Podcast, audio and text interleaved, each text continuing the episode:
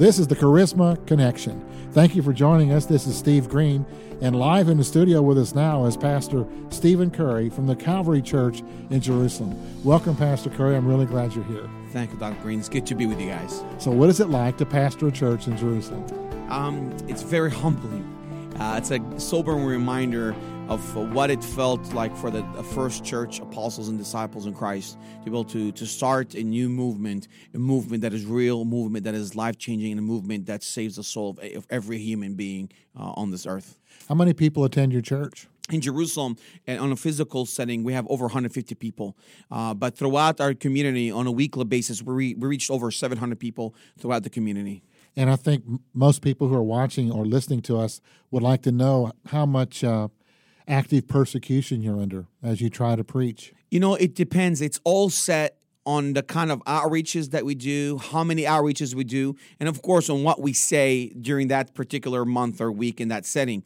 Um, it starts all the way from getting a phone call, all the way to somebody saying something on Facebook, down to maybe even getting a, a letter in the mail of a threat, all the way down to attacking our vehicles, uh, throwing rocks at the church, or even throwing a fire at the entrance of our church. So the scope is wide. And you've personally been beaten to the ground. I was, uh, but now I was 16 years of age. I had the honor to be able to be attacked and physically beaten uh, for uh, sharing my faith and discipling a young Muslim who was mm-hmm. hungry for the gospel. So you're the son of a pastor. We like to call y'all PKs, PKs here in yeah. America. Do you use that phrase in Jerusalem?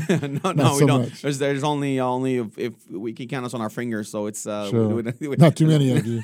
no, although that that's if, if, we knew that term, that's that's probably the nicest one of the nicest mm-hmm. we've ever been called. So, so with all that you've been through and watched your father be persecuted and your family endure hardships, what brought you to minister and follow in his footsteps? I tell people I entered the ministry out of jealousy for my father. You know, 2, 3 a.m. in the morning, people would come into our doors to, you know, they got kicked out of their homes, uh, or even then having a, a, a, physical problem, mental problem, or a spiritual problem, you know, financial problem. Um, you know, 2, 3 hours in the morning, 5 a.m., 6 a.m. as the sun is going, is coming up. I would see them walk out of our door smiling and laughing, and I, I told myself I want to do that.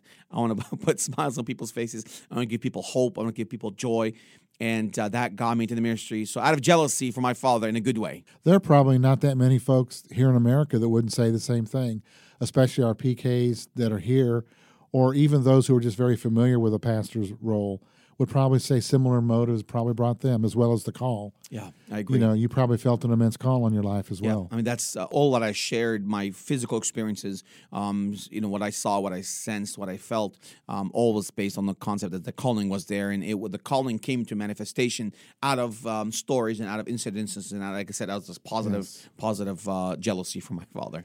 So you're pastoring in Jerusalem in 2015.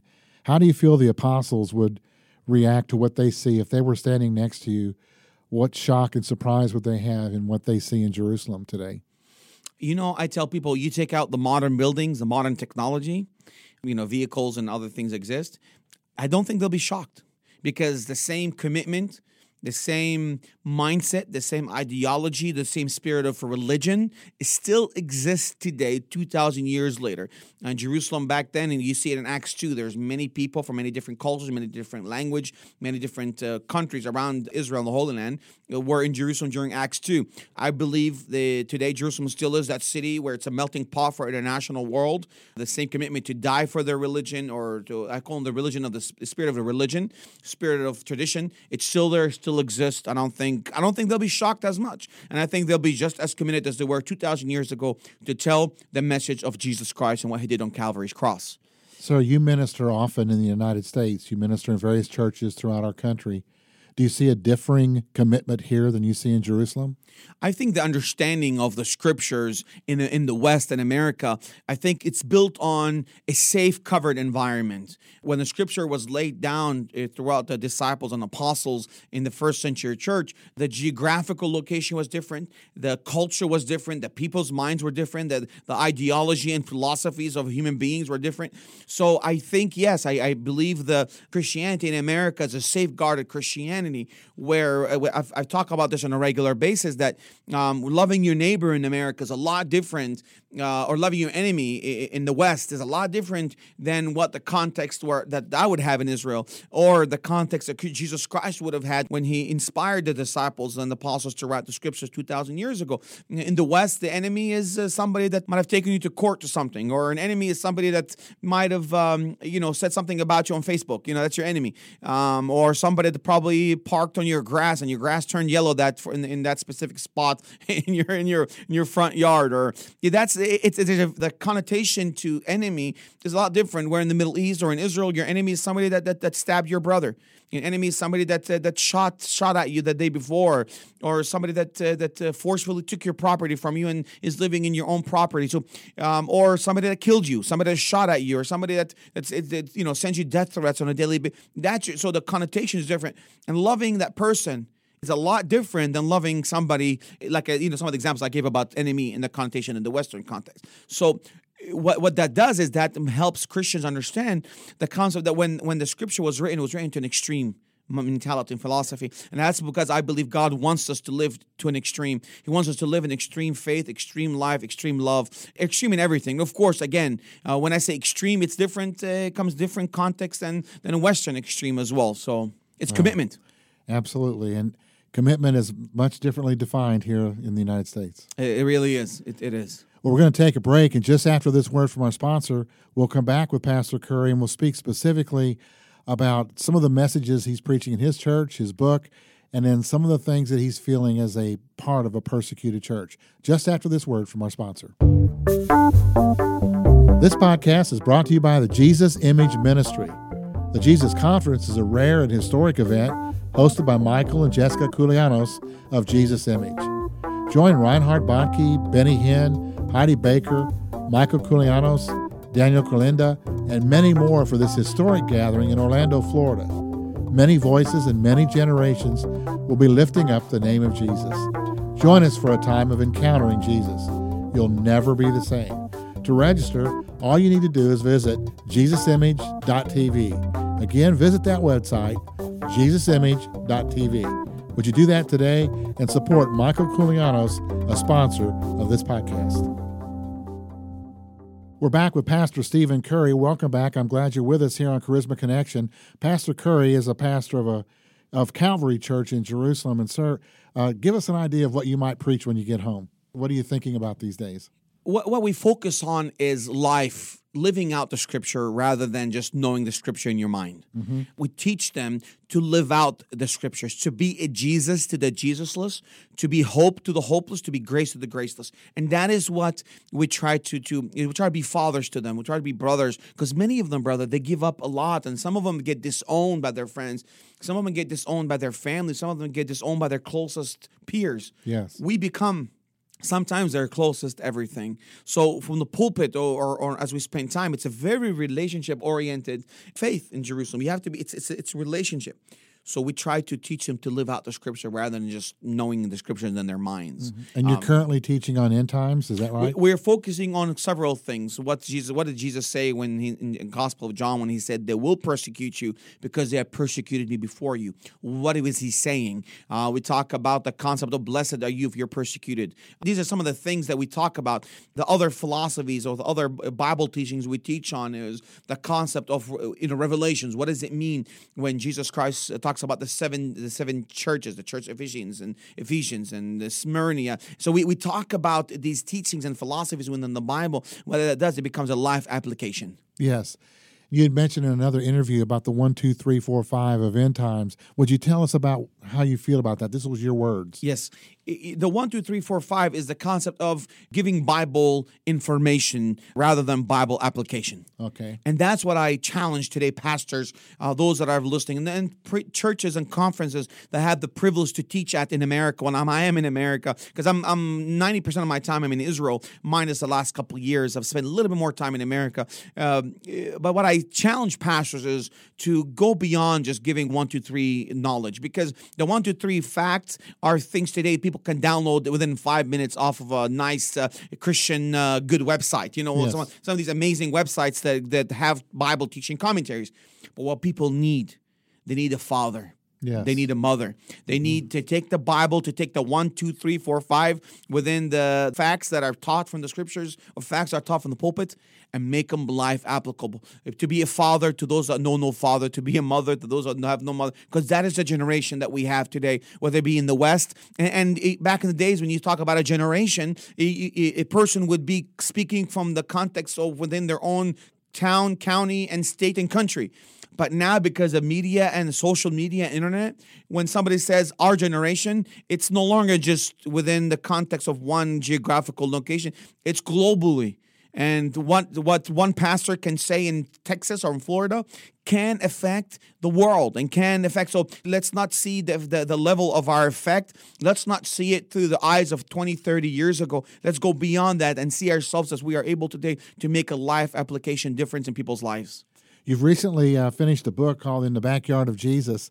Tell us just a little bit about that book. Sure, it's um, I tell people it's God's story. It's my second story, my second book, um, His story through our life. And what it does, it encourages pastors to live boldly. Encourages pastors to not be diplomatic in their faith. You know, it's it's it's okay to disagree with people. It's okay to have different opinions on things, but to be bold and standing your ground and telling people this is what my Bible said. This is what I believe, even if it costs me my life, my family, my popularity. I'm going to take a stand for the gospel, regardless of the cost that it happens. And I challenge them to do that through life application, through stories. And in every story that I shared the other day, I was uh, somebody was telling me this. They read my book three times already. And they said, Pastor, what I realize about the stories that you share in every single story.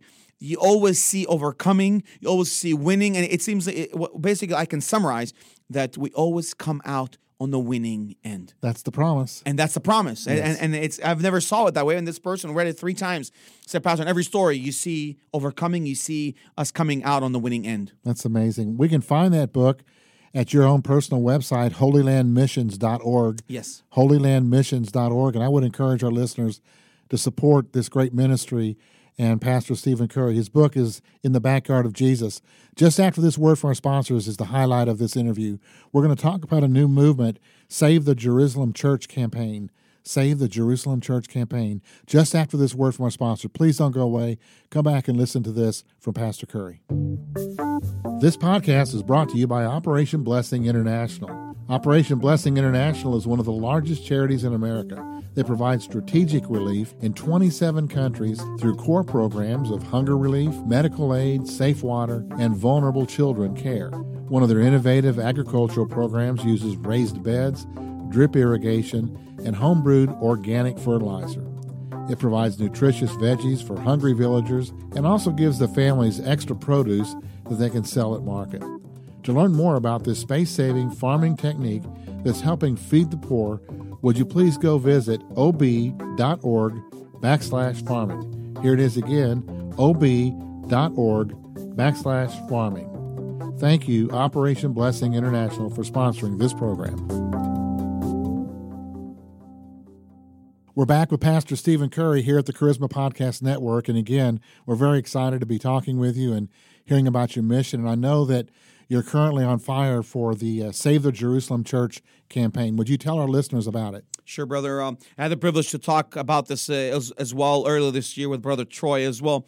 What it is, it's in the last 16 years, starting from my uncle George, who was he was a man that uh, didn't like a lot of people, and a lot of people didn't like him either. Um, but Jesus Christ changed his life, and he had a vision. He Uncle George, my dad's oldest brother, he had a vision to start to help start a church in Jerusalem because of what the gospel did for his life in a three day conference in the Sea of Galilee. So we came back to Jerusalem. He helped us start Calvary. This is in the 90s. Um, and that Calvary church was shut down shortly after he was beaten to death and martyred for laying down his life for his neighbor, um, something that he had nothing uh, physically or person to do with. His neighbor came knocking, his blind elderly neighbor came knocking on his door asking for help and protection. Uncle George let him into his home for protection and went outside to sort of, in some ways, to talk to those people, but in some ways also to take his spot.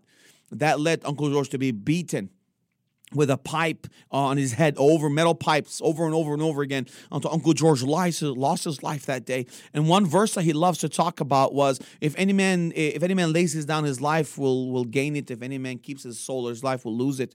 Long story short, brother, that church that we started was shut down in 2004, July 6th. I came back and I restarted Calvary Church with the vision of continuing Uncle George's dream and vision. He would always say, Steve, be a lighthouse, be a lighthouse to the community.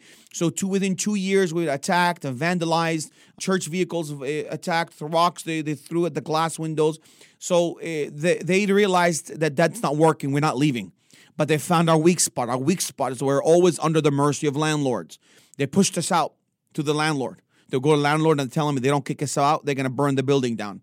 We moved to another property. We were there for about five and a half, six years, all the way until November of 2014, which is less than a year ago. We were there. Um, and they pressured the landlords. But even while we we're there, they threw rocks and stones and Molotov bombs and you name it, they, they, even even death threats. That did not work. They found our weak spot, brother. And our weak spot is that we were always under the mercy of landlords.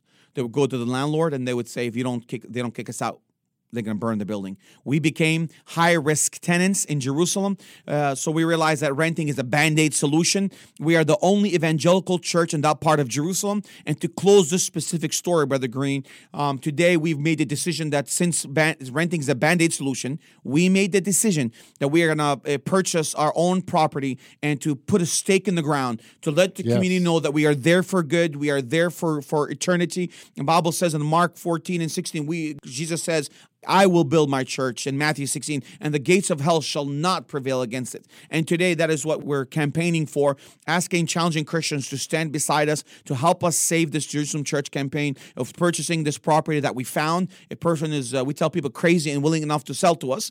Uh, and this is the campaign that we're having, is to raise this enough resources to be able to purchase to save the Jerusalem church campaign, the only Bible believing, Israel loving, Jewish loving, and Arab loving, Muslim loving church in that part of East Jerusalem Jerusalem. We're the only well the only church in that part of that community. So, what is the purpose of the campaign? Are you raising money to build a church? Is that it, basically? We're, we're raising three awarenesses. One, we're raising more prayer uh, awareness for Jerusalem. And, and when you pray for Jerusalem, you're not praying for political. I think that's a misconception that many people have. When you pray for Jerusalem, many people immediately think of praying for political peace. But when Jesus Christ says, pray for the peace of Jerusalem, they shall prosper, they're blessed. They're talking about the peace of the heart, investing in Jerusalem in a spiritual level. The second thing we're raising is awareness for people to come to walk the streets of Jerusalem. Because when you walk the streets of Jerusalem, you're reviving Christianity because you're letting the Christians know they're not forgotten, they're not alone. And you're telling the rest of the community to know that Christianity is not abandoned. We Christians around the world are standing with the holy city of Jerusalem, the same place where all started. And the third thing, all we're doing, Dr. Green, is we're reliving what Paul did in First Corinthians and part of First Corinthians and, and part of Romans.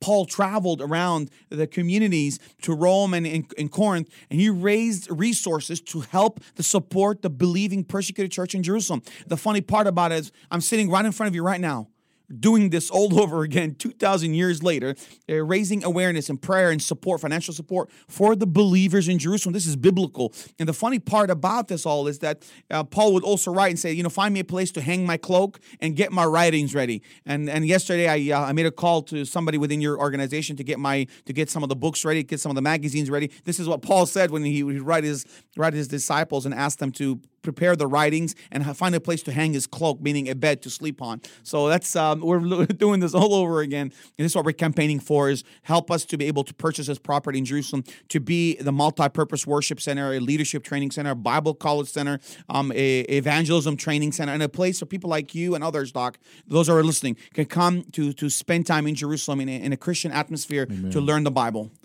So, is there a way to get connected with you in this campaign? Yes, yeah. People can get on our website, uh, holylandmissions.org, that same website. We are 501c3 in America, and we are an extension of pastors are listening. Churches are getting involved. They're praying. They're going above and beyond to come behind us to help us save this Jerusalem church campaign. So people can get on the website. They can support. They can pray. They can give on the website today. To by the end of this year, our vision, our goal to be able to uh, to make a payment on that building to move in and to be the lighthouse that we're meant to be. Well, I pray that our listeners will catch this vision and this heart that you have uh, to grow right there where we've seen this before, as you said, throughout the Bible. You know, I can't end this interview without us speaking a little bit about the types of bombs and Molotov cocktails that hit churches in America. They're much different. I remember interviewing Pastor Shaddy Solomon about persecution when he reminded us that the worst bombs that we face are the bombs of the Super Bowl and sports and activities and anything that would take us out of our church on a church morning. How do you equate the type of commitment that you see in Jerusalem with the lackadaisical uh, attendance, even that we have in America to churches, that we can be so easily distracted to not even attend church? You know, Dr. Green, I I have mixed emotions about what you, what you spoke about. And here's what, what my mixed emotions are people in America have paid a big price. People like yourself and other young men who who have served in the military, have served in the army, um, who have even lost loved ones in, in, in the military, to fight what America has stood up for. People have paid a big price for it. The world envies you for what you have. And because of the world can't have what you have, the only thing they know how to do is to destroy what you possess. Although within that realm of fighting for freedom, and fighting for the right to stand up, the fighting for the fighting for the, the, right to get up in the morning and and to be able to say I'm a free person. I have the potential to be whatever I can be, whatever my my skills and my calling is, to put it to, to manifestation. But what I believe that also has become your own worst enemies. And I, I, I tell people we are human beings by default. We are our own worst enemies. Yes. So this links to what you just said in the concept of you know the Molotov cocktail bombs within the, the U.S. church culture, whether it be if, uh, money and wealth and possessions and sports and freedom. Again, I, I tell people I have to be very careful because I really believe people paid a big price for all this.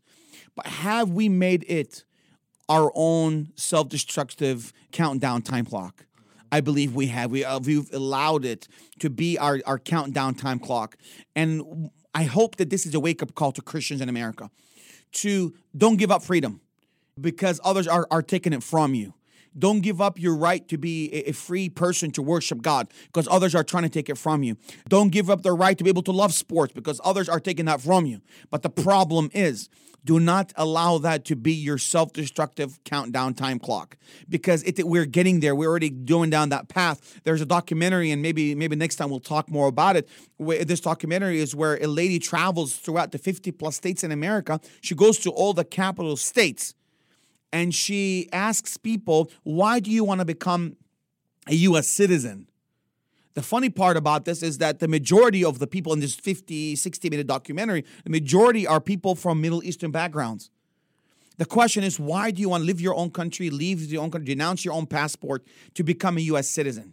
I transcribed their response verbatim. I transcribed it every single uh, documentary, every single uh, question, every single response the more I started to count down and to move down my line of their response, these are Middle Easterners, their response was, I'm attracted to the love in America. Mm-hmm. I'm attracted to the care in America, in Americans.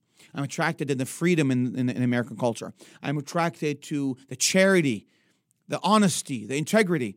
And the more I started to transcribe these, I started to realize they're attracted to the fruits of the Spirit. Yes. But they just don't know that that's what it's called love, charity, peace, forgiveness, grace. They don't understand that that's those, all these are biblical values. And the funny part about this is that same, they want to take away the Christian values from America, but those same values are the same values that attracted them to the America in the first place. And every time I talk to Middle Eastern, whether it be at airports or anywhere that are Muslim, I say, You're, what attracts you to America are their love, their integrity, their peace, their charity.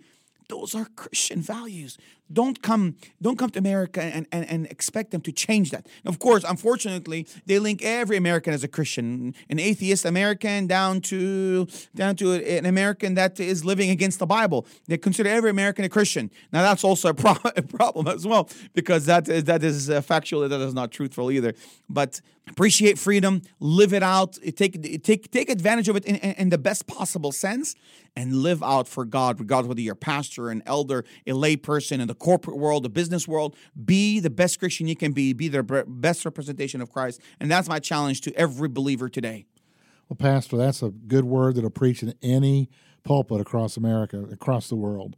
Really good word from you. Sir, just before we sign off, is there any last thing you'd like to say to our listeners uh, here on the Charisma Podcast Network? You know, brother, I would love to. I would love to visit every church in America, but of course, we know time doesn't permit that. So I, I ask pastors um, uh, to consider uh, opening doors for us to come in to maybe do a, a community outreach to maybe find a good size uh, hall of good size congregation that would fit several people. Invite the community in on a Saturday. Invite 20, 30 pastors, 20, 30 church in the community coming in on a Saturday to help you see what's coming in America, help you understand the concept of boldness and, and courage, to help you to to for what's coming. I've always said this that persecution is coming to America. Uh, so I'm always challenging Christians. My book does that, but uh, but the Holy Spirit does that with with or without my book. The Holy Spirit does that to you. But what the book does, it helps you understand better the concept of suffering, persecution, and being bold for your faith. So uh, I'd love to visit a lot of churches. Time doesn't fit, so we're asking churches to is open up uh, the community. You can send me an email today at uh, Steven at holylandmissions.org. You can visit the website, write us through there. Would love to see how we can do community outreach to come in and to and to, to challenge you to be bold for the gospel because persecution is coming to America. Yes, Pastor. Thank you very much. You've been listening to Pastor Steven Khoury with Calvary Church in Jerusalem. Visit his website at holylandmissions.org. Do that, find his book, connect with him, send him an email, send him some love, and please support his great mission, Save the Jerusalem Church campaign. Find that on his website. This is the Charisma Connection. Thank you again, Pastor Steven Khoury, for being with us. This is Steve Green. God bless you.